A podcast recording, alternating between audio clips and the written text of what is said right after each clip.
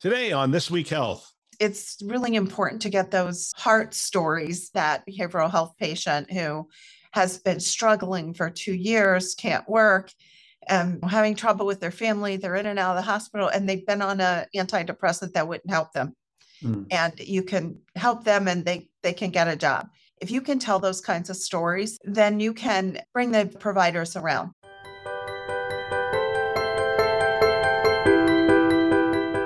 Welcome to This Week Health Community. This is Town Hall, a show hosted by leaders on the front lines with interviews of people making things happen in healthcare with technology. My name is Bill Russell, the creator of This Week Health, a set of channels designed to amplify great thinking to propel healthcare forward. We want to thank our show sponsors, Olive, Rubrik, Trellix, Medigate, and F5 in partnership with Sirius Healthcare for investing in our mission to develop the next generation of health leaders. Now, on to our show. Hey, everybody. I'm Jake Lancaster. I'm an internal medicine physician and the Chief Medical Information Officer for Baptist Memorial Healthcare. And today I'm really excited to talk with Jackie Rice, the CIO for Frederick Health, about genetic medicine and what they've been able to do with their EHR Meditech. Jackie, welcome to the program. Oh, thank you. I'm the Chief Information Officer here at Frederick Health. My background is in nursing I did that for a number of years and have been in IT for about 20 years. So I come from the clinical background that we're doing. I'll tell you a little bit about Frederick. Frederick County is about one hour north of Washington, D.C. And we serve about 272,000 patients. We're the only hospital in our community, and we have about 24 off sites. We have about 269 beds. So we're a independent mid level small to mid level hospital here in Frederick County. We have a cancer center and many primary care providers, orthopedic surgeons who run the gamut of those specialties.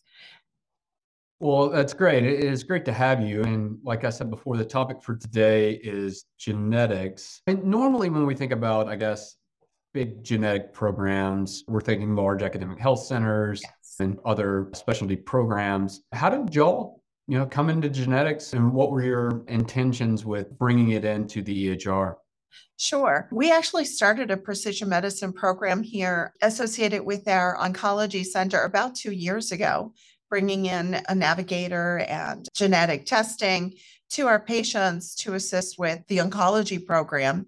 So it, has been in our strategic plan we have our senior leadership is very vested in this. Our CEO has had some personal experiences with some family members with genetic testing, and we're very enthusiastic about providing that. And actually, we believe that one day people will have genetic testing before we even start their treatment programs. We're really a big believer in that. So we we had a foundation and it was part of our strategic plan. And when I learned that Meditech was developing this genetic module, I raised my hand very quickly and said, We would love to be part of that and collaborate on that. And I've done some first things with Meditech before, and I love the collaboration that you can get as far as doing that. So we already had that big belief. I didn't have to go to the board or the leadership team and say, I really want to do this. We were all in from the beginning. But our goal, once we found out about the genetic testing, was to have the discrete data coming into the EHR in mm-hmm. a way so that providers can order it if they want to themselves. It's not a big process we can have clinical decision support for our providers, especially right now we're using pharmacogenetics. So that decision support is there for providers when they go to order. We're especially targeting our behavioral health right now and but also very useful for cardiologists and primary care providers. And for them to be able to see that data, there's actually a tab under the lab where you can see all the genetic information that comes in from the various labs. Right now, we are interfaced with five genetic labs. So you can see that data right there. Our primary care providers and most of our providers, you have 15 minutes to see your patient, right? So you need to know right away that that patient has had genetic testing. So I can put a widget right out there on your summary screen.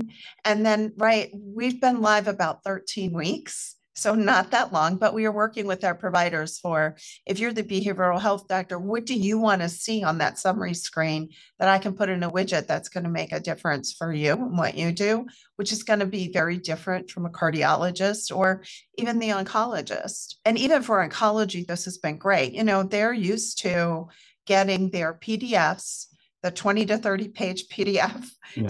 sent in to the chart. And then I've even seen them print out the scanned documents so they can highlight things and those kinds of things. And this information is right there. I had one of the oncologists say, I'm not spending 20 minutes even just looking for the PDF in the chart. It's right there. The information is there. We still put, along with Meditech, we still put the PDF scanned in there in case they want to see it. They're used to it. But that discrete information is there as well and highlight it when there are issues under that genetic tab. We'll get back to our show in just a minute. I'm excited to have Meditech as a partner of This Week Health. They were a great partner of mine when I was CIO at St. Joe's, and we ran 16 hospitals on their platform. And I love their vision for the future. EHRs have the power to transform care, and with Meditech Expanse, you're going to have all the tools you need to monitor at risk patients, use genetic data for better decision making, and deliver prompt, personalized care on the go. CY Expanse quickly ascended the KLAS rankings to become one of healthcare's top two overall software suites. Visit ehr.meditech.com to learn more. All right, back to our show. Very nice. Yes, we had a, a, similar journey where we started kind of with our oncology group where it made the most sense. And then, yes, cardiology was kind of the next obvious one to get involved. Tell me a little bit about some of the challenges you had with implementing this? Were there any roadblocks, any obstacles that you had to overcome? Sure. What fun would it be if we didn't have those to overcome? So, I, with technical challenges, I think integration with the labs and seeing if the labs are able to even give you that discrete data. And working with Meditech, we are able to work with them to bring in the right format. The other thing that you want to work with when you're doing the kind of genetic testing is can you negotiate prices with those labs so that for your organization, is there a certain price? These tests can be very expensive and the prices are coming down, which we're very happy about, but still expensive for our patients. And we're very sensitive to that. And also negotiating turnaround times for results for how quickly they're coming in. We'd like to see these results back in a week. And that sometimes takes some negotiation to make that happen. Also, putting the right people in place, like for pharmacogenetics, that was new for us. So we brought in a pharmacogenetic specialist who could do the counseling and the navigation. You really do have to have that person who's going to navigate the patient through. The other thing is our providers. It, it, oncology providers, yes, they've been dealing with the genetic information, but primary care providers or behavioral health providers, they didn't have long courses, and it may have been a long time ago yeah. on genetics, right? So, how are we going to help them? And one of the ways to do that is having that navigator, developing that trust between the patient, the patient navigators, so they know they have a person to talk to, and then also doing the education with the providers. Providers, we all love to write nice emails to go out, and they're pretty useless for that kind of education. We love to do great WebExes and put all the information there, but who has time to listen to those? So, so we do all those things, but really having somebody go. Providers respond best to that one on one, elbow to elbow support. Although I did I just recently talk to one site, and the best thing that they did was have the providers come in, give them lunch, and offer to do genetic testing for them. So oh, I wrote that down. I'm on that.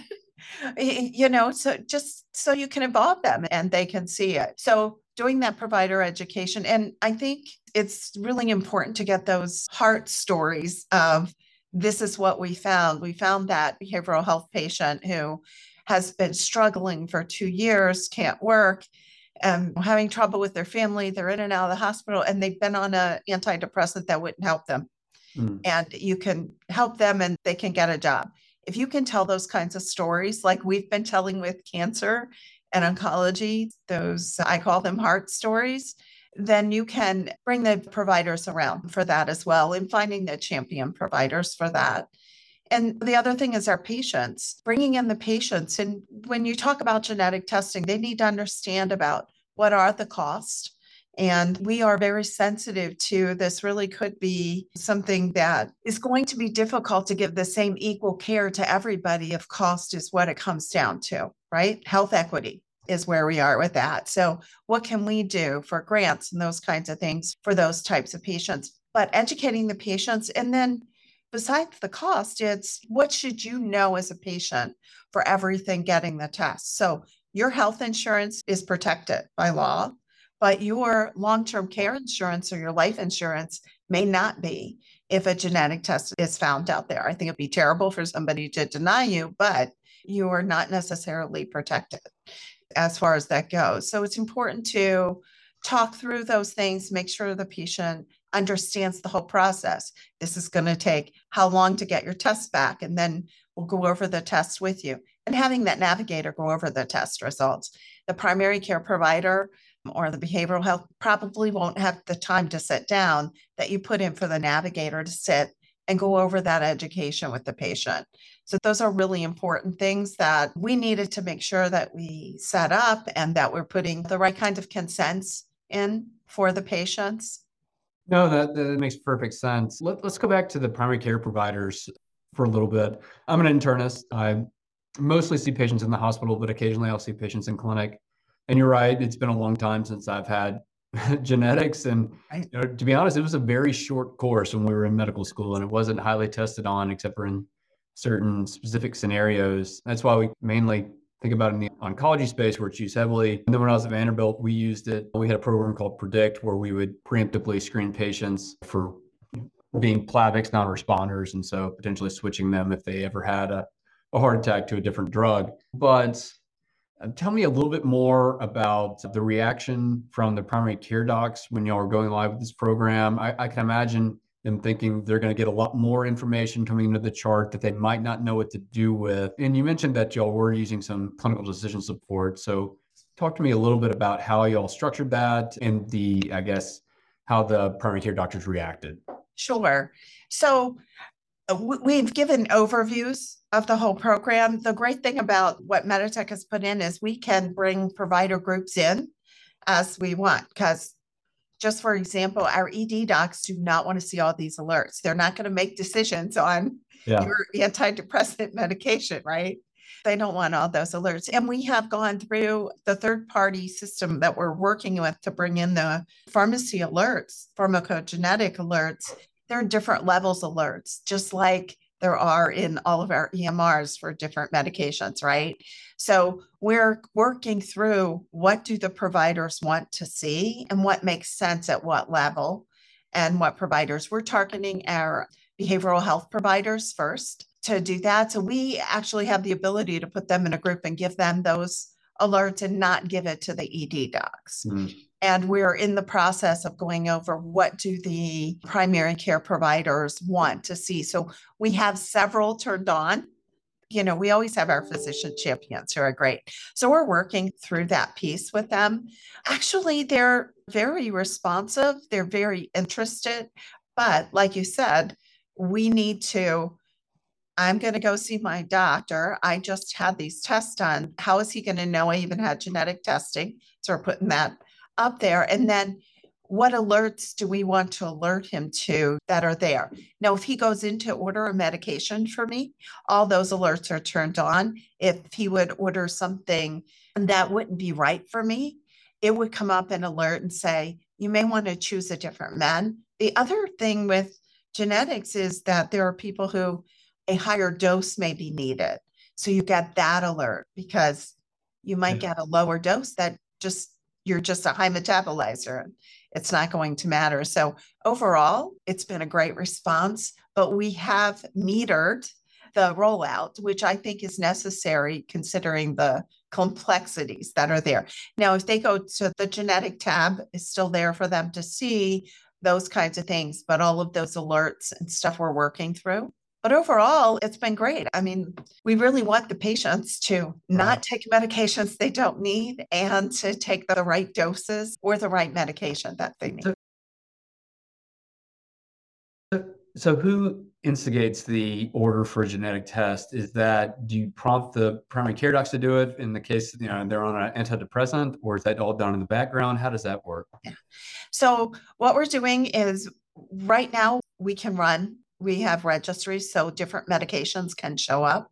And our pharmacogenetic navigator can see those lists and she can actually reach out to the provider and make a recommendation. Hmm. if that comes up we will allow the providers can order any of the providers can order genetic testing. Most of them don't want to do that until they talk to the navigator right? And that's there for them and I, I don't blame them because usually there's a reason or something has come up. So we're doing it both ways. The provider can initiate it. We're also doing some registries to catch those people who might be on some drugs that we know are out there. There's that list of things that could have genetic markers that we could target and do a reach out. The navigator would do a reach out to the provider, if that makes sense. Yeah, no, that, that makes perfect sense. That's a good approach. So, have you noticed an increase in testing since y'all gone live with the program? Yes. And, and results, yeah. Well, and it's the basic education too. Uh, it's out here and it's kind of new, and we, we intend to keep putting that up there. We're in the coming year going live with a couple of other labs. One of the things we're very excited about is we have had a weight loss program for several years. So nutrigenetics, we have a lab targeted for that. And that's an up and coming area for, you know, are you better off eating protein or yeah. a lot of protein or something else? Or do you have genes associated with something and supplements? So our doctors in the weight loss program are, are very excited about it. And every time we talk about it, we get lots of volunteers like, I would like to be tested. We'll get back to our show in just a moment. I wanted to take this opportunity to share with you our next webinars on October 13th. We have delivering better patient experiences with modern digital infrastructure.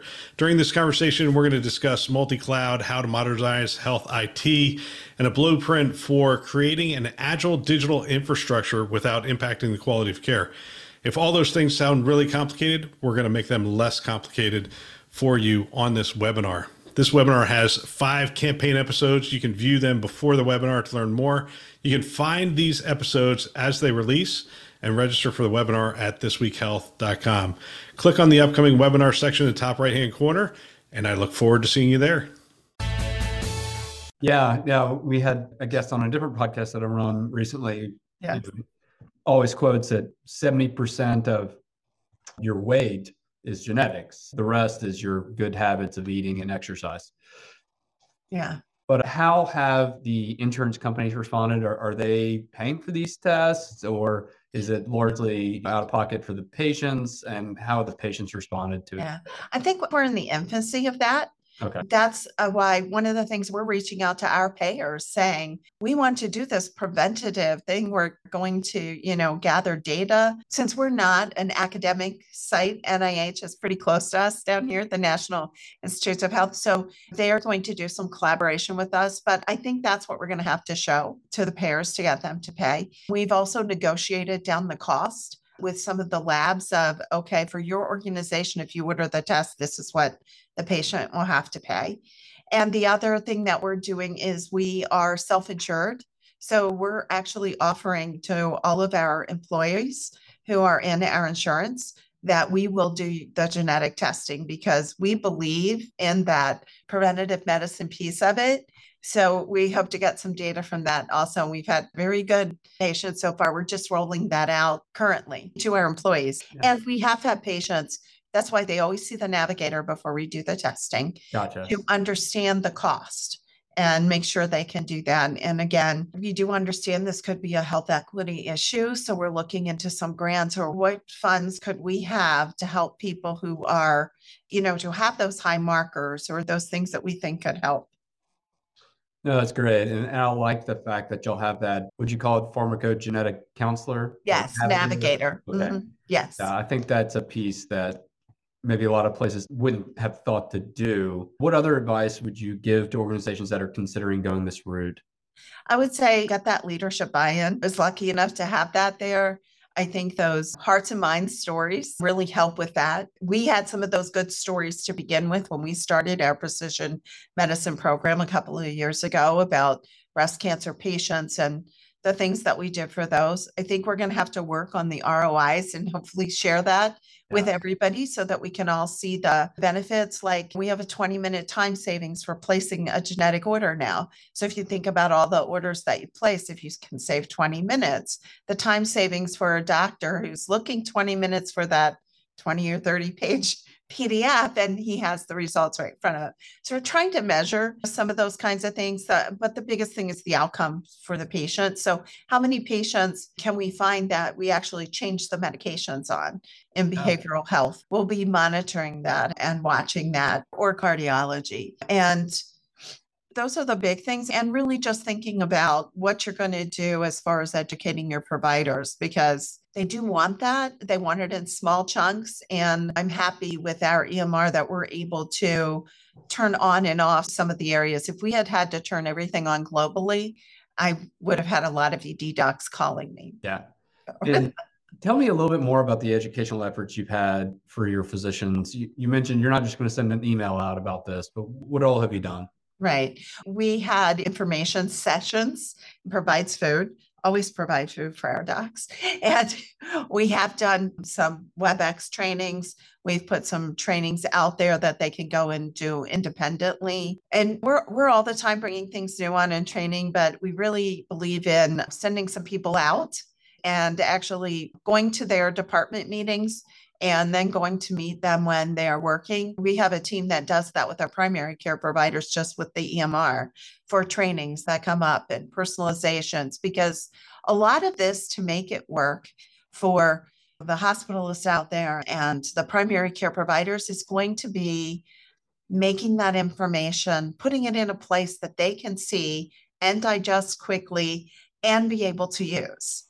Doesn't do any good if it's stuck three tabs back and three clicks back. We all know about the click situation. So it's got to be right there in front of them so they find value in it. That's great. Thank you so much for speaking me with me today. I, I know I learned a lot. Are there any final lessons or final takeaways you want to leave with the audience? No, I just really believe that this is up and coming. I think that other people should think about getting ready for it. I think this is going to be consumer driven in just a few years because they're going to be pushing us more and more to do this. No, I think you're exactly right. Yeah. Well, thank you again. And thank you, everybody, for listening. I really love this show. I love hearing from people on the front lines. I love hearing from these leaders. And we want to thank our hosts who continue to support the community by developing this great content. We also want to thank our show sponsors, Olive, Rubrik, Trellix, Medigate, and F5 in partnership with Sirius Healthcare for investing in our mission to develop the next generation of health leaders. If you want to support the show, let someone know about our shows. They all start with This Week Health, and you can find them wherever you listen to podcasts. There's Keynote, Town Hall, and Newsroom. Check them out today. And thanks for listening. That's all for now.